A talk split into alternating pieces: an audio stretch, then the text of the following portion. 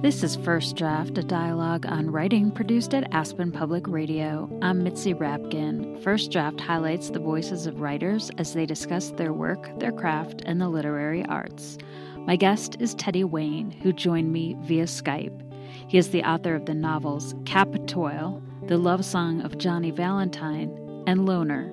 He is also a columnist for the New York Times and a regular contributor to Vanity Fair, The New Yorker, and McSweeney's. His novel Loner tells the story of David Federman, a freshman at Harvard who becomes obsessed with his fellow student, the beautiful Veronica Morgan Wells. As he slides deeper and deeper into his infatuation, his behavior veers from unsettling to completely disturbing. We began the interview with Wayne describing his main character. Well, the narrator of Loner is David Federman. He's a 18 year old uh, Harvard freshman who begins his first day of school. He comes from suburban New Jersey, the son of two lawyers, so a kind of upper middle class background. And he had a very socially bereft adolescence uh, without any real social success or um, any anything pleasurable to speak of. So he's hoping to remake himself at Harvard. And his very first day there, he sees in a dorm orientation meeting a, a girl named Veronica Morgan Wells, uh, with whom he becomes instantly infatuated. And the book follows and tracks his increasing obsession with her over the course of the fall semester as he contrives to get closer to her. And so, what was the impetus for you for this novel? Was it a character? Was it um, a, some question that was nagging at you about our society? What was it? It was a combination of a few things. the The main drive was was seeing all these young men who are routinely described as loners by the media after they commit an atrocity. Um, I don't need to name I don't need to name them all right now. There there's so many of them, but very frequently it's someone who commits some sort of crime, often often on a mass scale, and when they root through their lives, they they find out the media finds out that they are you know, socially isolated, um, don't have many friends, don't open up much. And it seems to be almost a kind of epidemic in that it afflicts just about only men and very often, again, younger men, although often they're frequently older ones too. So I wanted to write from the perspective of one of these guys um, and not to caricature him from the outside as someone you would spot a mile away as, as having problems, but inhabit him from the inside, even create a little bit of uncomfortable empathy for the reader, uh, so that we see the world from his perspective. And uh, that seemed to be me to be a more interesting approach to to take on the subject like this. It's interesting. You you talk about his obsession, and in the very beginning, um, he first sees Veronica at a, a dorm meeting. It's their first day at school, and she walks in, and he's very taken fr- by her. And at at very first, you could have this idea that oh, it's love at first sight. But mm-hmm. what immediately separates love at first sight from what he is experiencing? Well, first of all, uh, love at first sight itself is seems to be an overwrought phrase. I think there's it can be infatuation at first sight. Real love it should not be simply visual or even just the first impressions, but should be more about your understanding of the other person's soul and how you've connected and so on. So automatically, that I, I sort of reject the notion. But then David, in his mind, is even more cynical. He's um, entirely transactional. He he grades people as to where they land uh, along the social hierarchy. So part of his attraction to Veronica is not just that she's very beautiful, which she is, but that she's socially powerful too. But on top of that, she comes from the one percent of Manhattan, whereas he, as I said, is upper middle class New Jerseyan, which is certainly doing better than 98% of the country. But for, to him, where she is, is this kingdom far away that, that's separate from everyone else, and he wants to be part of that. So his attraction to her is not just romantic or even popularity, social in, in the college microcosm, but uh, economic or socioeconomic. One of the things that I was very curious about while I was reading this was I kept saying to myself, like, who is David? Is he a loner? Is he a stalker? Is he mentally ill? And I think um, that's a benefit for the reader to not quite be able to place him. And obviously, you named it loner. What is he truly? Well, the, I'm, I'm glad you had that reaction because I was very careful not to pin everything on one motive or motivation or one uh, valence of his personality. So that you know, there are certainly aspects of him that are um, on the sociopathic or psychopathic spectrum, for instance. But I didn't want to make him a classic psychopath because that, again, to me, is both not that interesting. It reduces him to a, a DSM 5 classification, but also lets the culture off the hook and makes it sound like this is simply an anomaly, a bad apple, as opposed to a product of his environment. Um, but then there are things, you know, he there's a he describes being bullied briefly as a kid, uh, very briefly, just like for you know a few months in fifth grade.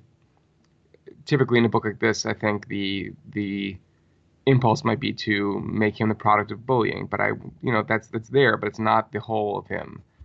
Um, as I said, there's this anger that he's not part of the top one percent, but that's not the whole of it. So I, I was really going for a spectrum of influences and wanted to avoid tagging him as a representation of this one thing. The one thing that it seems to be that readers are responding to mostly is David as an emblem of toxic masculinity, which is the way that uh, the culture conditions men to be violent and aggressive and not sensitive or not vulnerable. Um, and while he's not a classic case of that, I think we tend to assume uh, a thing of like the sort of fraternity brother, the lacrosse player, um, the Donald Trump as the as the classic emblem of that. He is a, a strain of it, and so that seems to be what people are, are gravitating to most. You're listening to First Draft, a dialogue on writing produced at Aspen Public Radio. I'm Mitzi Rapkin. My guest is Teddy Wayne, author of Loner our interview was recorded on Skype. So, as the novel moves on, he ends up hooking up and dating Veronica's roommate, Sarah, just so he can be close to her.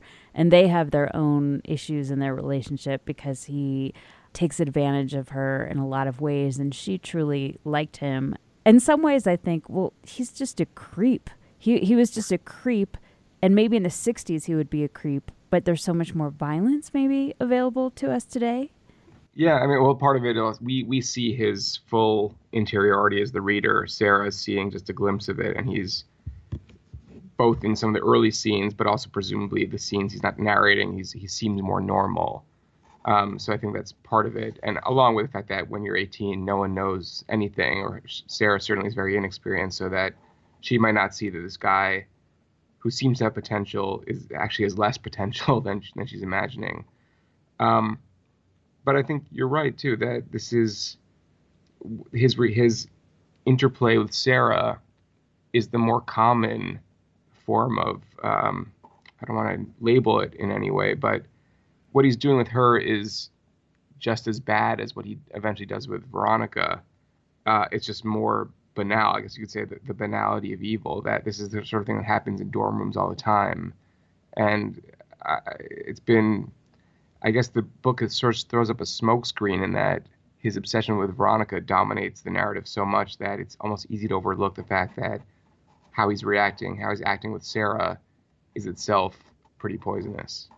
Veronica was able to see into David in a way that Sarah couldn't because mm-hmm. he was more he was more secretive with Sarah. He had ulterior motives that were about Veronica. And since when he was with Veronica, those ulterior motives were always clear.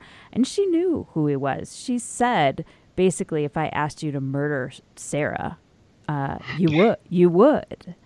And he's sort of faced with being truly seen in that moment. Can you talk yes. about that? Yes. Yeah, I mean, um, David, I should point out for those who haven't read it, you know, helps Veronica with her essays over the course of the book, and basically cheats for her. And he has a a relatively dim view of her academic intelligence. He thinks she's someone who needs his help, but she is clearly sharper than, than he gives her credit for. And yeah, I think Veronica, if anything, is is even more cynical than David in in seeing people as uh, wanting to people want to use each other, seeing the world as sort of Machiavellian um, or Hobbesian, and seeing the ways that transactional transactionality uh, defines a lot of romantic relationships. She's uh, suggests her parents are in one, that her father's rich and her mother's a socialite, and that it's a pairing that comes from each of them using the other for some reason. Um, so, the, if, if anything, Veronica is even more schooled in this subject than David is, and therefore understands that David wants her for these reasons too. Whereas David, while he's aware he wants her for these reasons, doesn't recognize what's wrong with that, really. He just sees this as a, a, a normal desire. And Veronica has a more critical take on it um, and seems to be more aware of David's real personality than David is self aware of it. On the book jacket at the very front, the very first sentence is David Federman has never felt appreciated.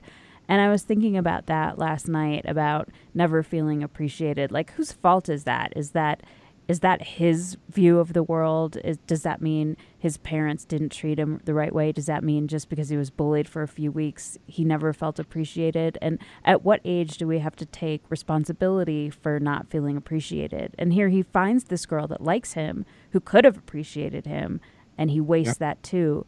So there's something, there's a disconnect in his head.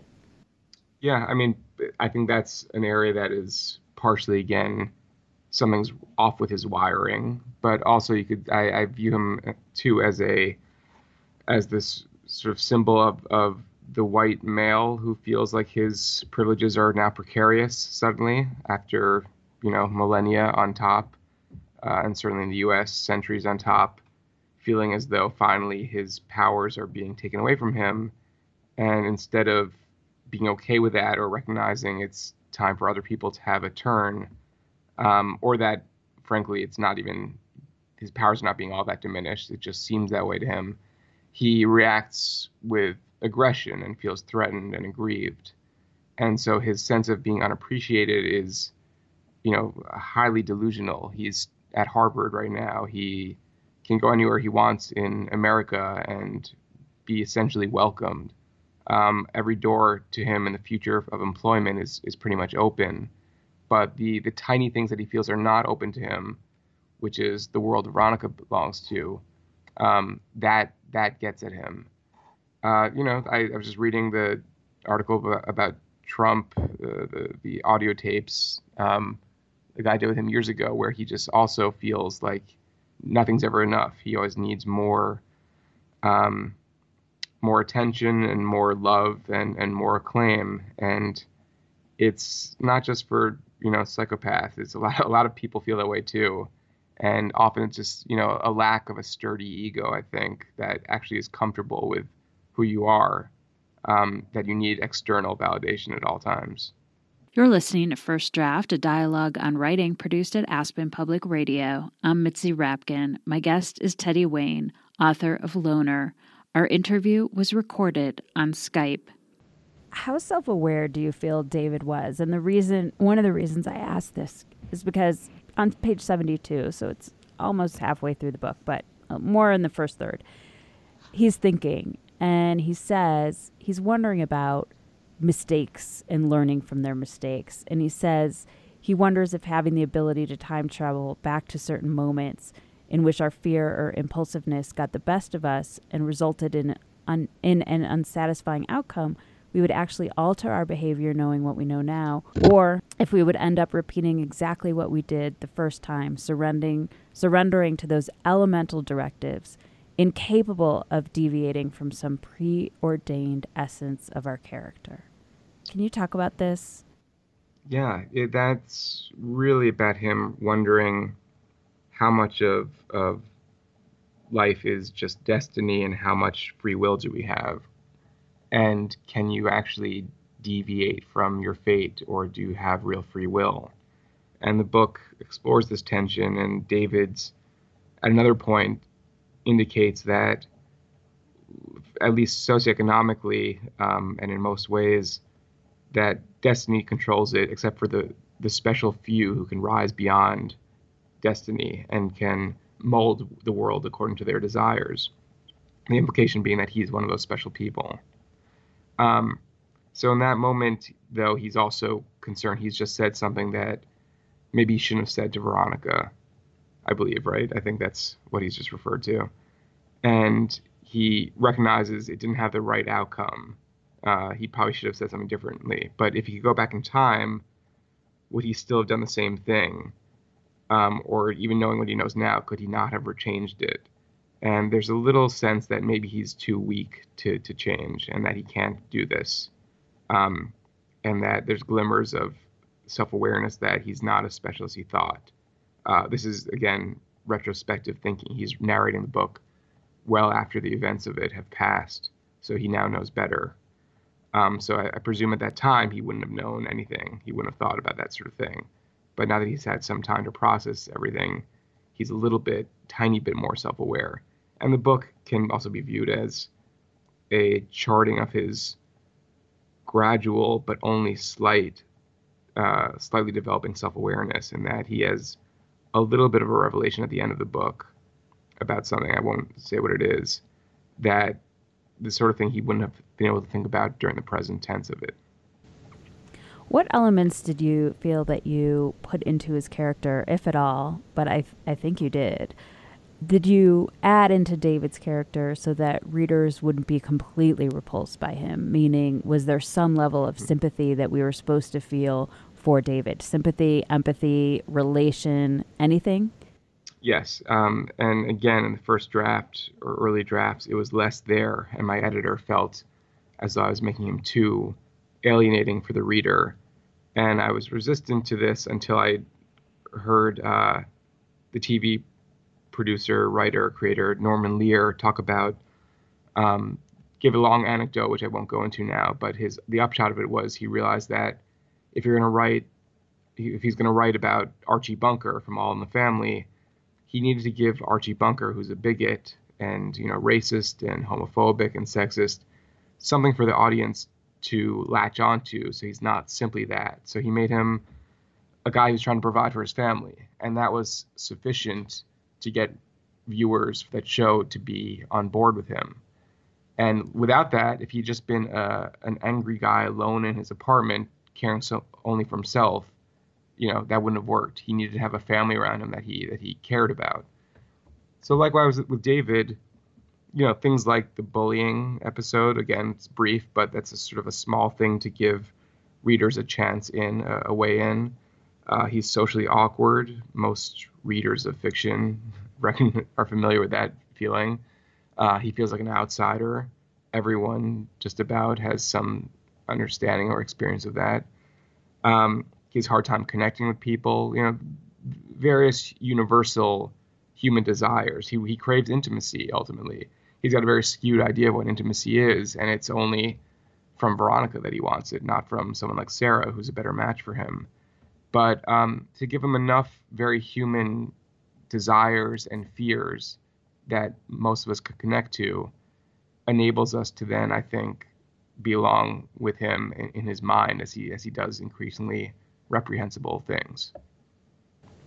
Well, it's interesting because he, at, at least apparently so, does come from this pretty normal mainstream middle class family. There's no evidence of abuse in his house. His parents, you know, he had uh, an older and younger sister, and maybe he felt different because he was the only boy and he was the middle child, but he he didn't seem to be traumatized really in his youth. And I'm always wondering when you see the news about these young men who shoot up uh, uh, a movie theater or like Brock Turner who's mm-hmm. are are just defended by their parents. like how do you how do you write about the parents of children like that? And what were your thoughts about that element in the book? Because they are included. Yeah i likewise didn't really want to vilify the parents or make them you know the the easy way out would have been to have one or both of his parents be a monster who created this little monster in turn but they seem to be fairly normal parents who have raised two daughters, sisters on either side of David, who seem fine and who are fine. And so it's about David, therefore. Um, part of it is, again, that he's a young man, and young women don't seem to have these kinds of issues of, of profound social isolation and anger as a result of it. Um, it seems to be a, solely a, a, male thing or a male affliction. Um, and I just read a, an article by uh, Andrew Reiner in the New York Times about uh, increasing numbers of men who don't want to have sons. They only want daughters because they are afraid of not necessarily turning out a, a David Federman or a Brock Turner, but the ways that young men are, are, we're starting to see the way that they have a hard time in adolescence. I think we've usually historically focused on the ways young girls have a hard time in adolescence, namely with body image and sexuality and things like that. But how young men, you know, if there's someone in the school who's sitting by himself the sitting by him or herself in the corner of the cafeteria every day, it's almost surely going to be a boy and, and not less likely a girl. David points out that even the most ostracized girls in his high school seem to have a a best friend still with them, whereas he, you know, he did have this group of sort of friends, but I think he feels much more isolated, and partly because uh, boys at that age, especially, just don't have the capacity for friendship in the same ways uh, that that girls seem to. I, have read some interviews with you, and your and your sort of where you were talking about sort of the the privilege that is is given in in when you get to be in a place like Harvard, the privilege you've had, the privilege you you will continue to have in a school like this and the focus of this book on kind of like the more social aspects of school. But in the very first, or this is in the second chapter, when they're learning from I, it's a proctor um, in, in, one of his classes, and he's talking about how the great one of the great things in college is how yeah. these this unrelated stuff starts unifying in your mind. That you can learn something in science, and it will connect to poetry, and how your world is expanding and growing denser, and everything becomes one thing. And I love that because I think that also can happen in writing, where when you're thinking about maybe a problem in writing and then you go to the 7-Eleven and someone says something in, in line in front of you that connects your problem. And I love that how you touch on that part of college. Can you talk about that aspect? Yeah, it was important to put that in. The, the book has such a, uh, since we're seeing all filtered through David's head, such a negative view of college as this place of just social climbing that it's easy to forget. Oh, it can be a great place where you actually expand your mind and, and become a different person in a, in a good way. And so the, the the proctor in that moment is talking about what should ideally happen. That you should be studying all these different subjects, and while they're disparate, they should start connecting to each other. Um, you know, in some even in, in, in tenuous ways. And David, on the other hand, everything instead connects just to Veronica. And so everything about his world, worldview, which should be expanding at the time, narrows down to this tunnel vision of just how does this connect to to Veronica. Um, but you're right; it's a, it's a metaphor, I guess, for writing as well, or writing a book, in that anything you hear or think about throughout the day, if you're if you're obsessed enough, as David's obsessed with Veronica, um, with your with your subject or with your book, you can start using those things and those scraps of information. I, I always think of um, is it the magpie that that collects things and puts them in a nest? But you, you see where I'm going with this. That that you just sort of pick up anything and that can become part of the nest that you build. And it's it's a fun it's one of the fun things about writing a full book instead of just maybe a short story that for a few years anything you might use or come across has a chance to be part of that nest. You're listening to First Draft, a dialogue on writing produced at Aspen Public Radio. I'm Mitzi Rapkin. My guest is Teddy Wayne, author of Loner. Our interview was recorded on Skype.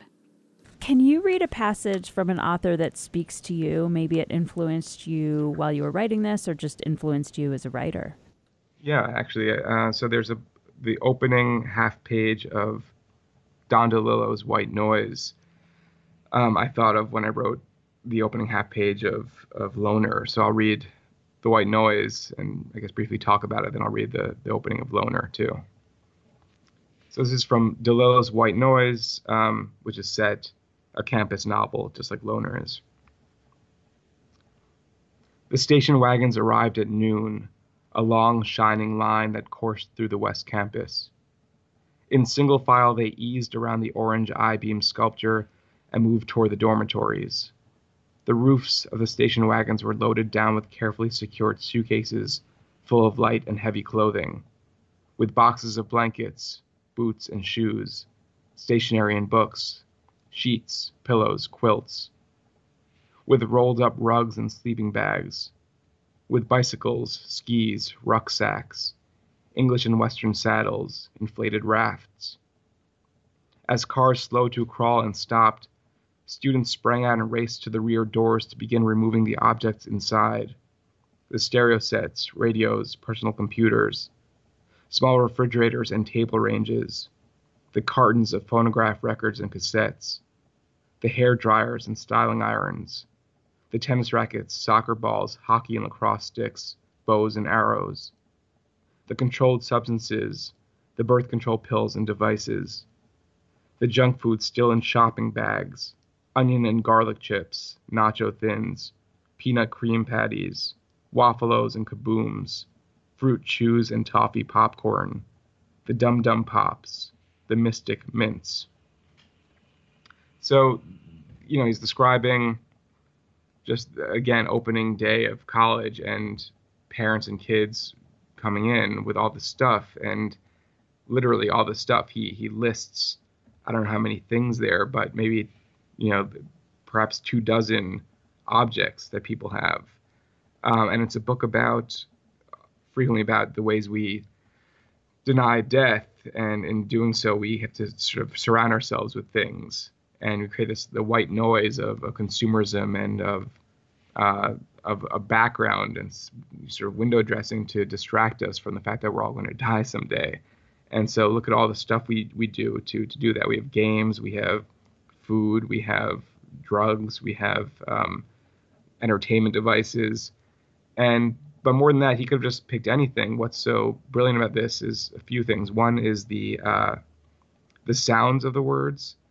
That first uh, set of, of objects, there's a lot of B and S sounds, boxes of blankets, boots and shoes, stationery and books, sheets, sleeping bags, bicycles, and then even the words start melding into each other. So bicycles, there's like the hard K sound from S to K, suka, and then skis is the next thing. So then does that in, a, in its own word, and then rucksacks goes in sort of reverse from the K to the S.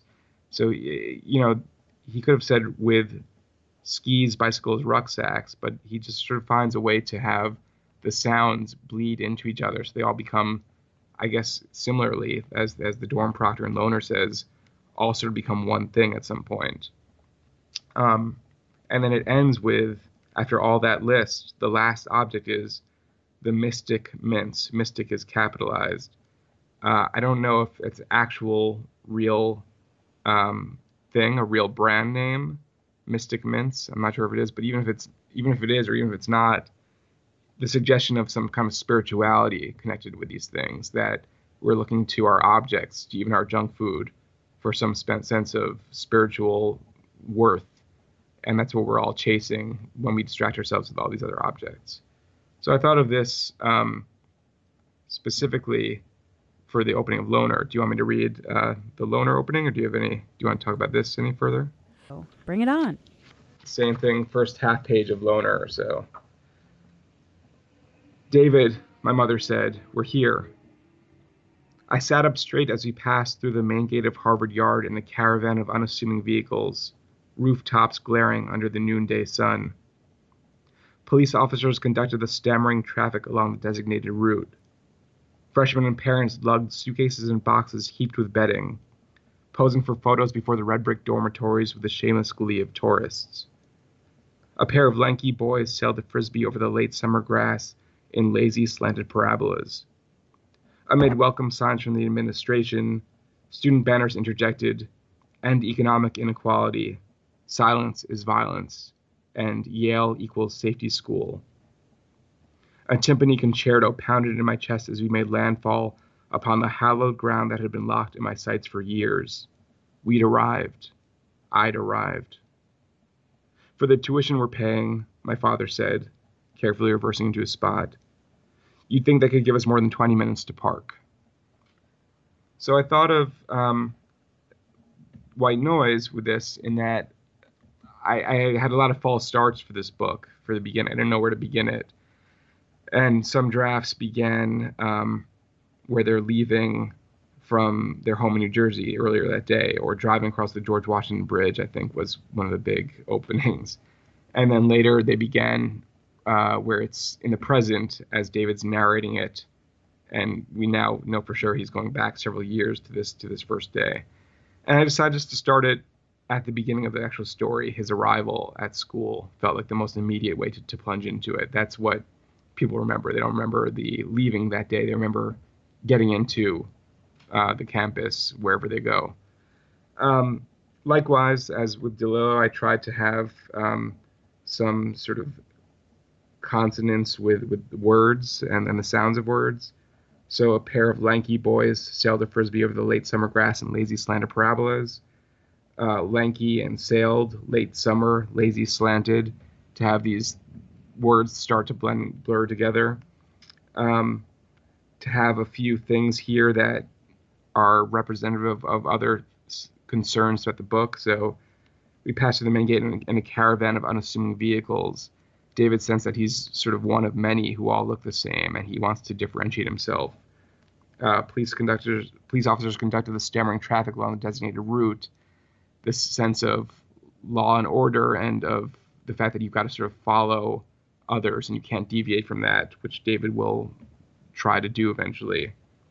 Um, and then, most importantly, three big main themes of the book that are sort of hidden or, or, or suggested in the in the signs, the student protest signs that are up, and economic inequality, which is uh, clearly an anxiety of David's. The fact that he's not as rich as Veronica is.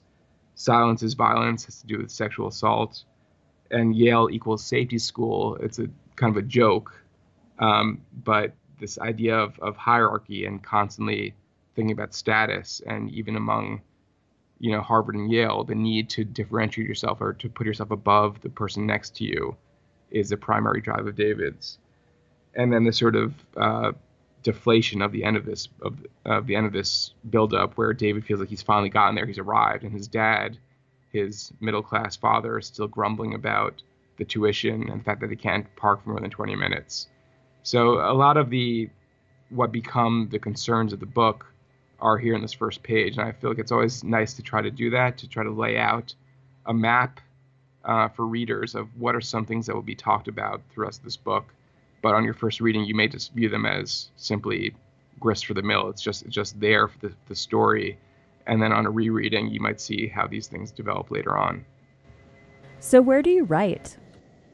Uh, typically now, just in my apartment. I used to used to rent office space at points or go elsewhere, but now I mostly just do it in my in my place. And what do you do, or where do you go to get away from writing? Uh, I usually um, the the healthiest thing I do is exercise, uh, go for runs, things like that. Um, there are probably unhealthier, you know, internet meandering procrastination things I do too that we all do. And who do you show your work to first to get feedback? Uh, now it's my wife, who is a fiction writer herself, so she's a very good person to show it to, and I don't feel as guilty putting it on her as I would on friends. And how have you dealt with rejection? I've gotten because I'm also a freelance writer, freelance journalist, and write nonfiction and, and satire. I've gotten so much writerly rejection in my life, especially earlier on, but even now to an extent, that uh, I'm fairly desensitized to it at this point, and it just rolls off my back. And I've had enough moments of one place rejecting something, for instance, and then another place embracing it that I recognize it's not always about you. It's often about the taste or subjective assessment of someone else. And and again, it's just happened so much that it doesn't bother me the way it, it probably did at the beginning. And what is your favorite word? I really like the word uh, C A C H E, cash, not C A S H, cash. Um, I like the hard K, hard C sound that melts to the, the soft CH sound and kind of like what the word implies to like a, a storehouse of something. You've been listening to First Draft, a dialogue on writing produced at Aspen Public Radio. My guest was Teddy Wayne, author of Loner. Our interview was recorded on Skype. You can follow First Draft on Facebook. Just look for First Draft, a dialogue on writing, and click like, and on Twitter at First Draft APR. You can email me at firstdraftwriters at gmail.com. The theme music for First Draft was produced and performed by Murph Mahaffey. I'm Mitzi Rapkin. Thanks for listening.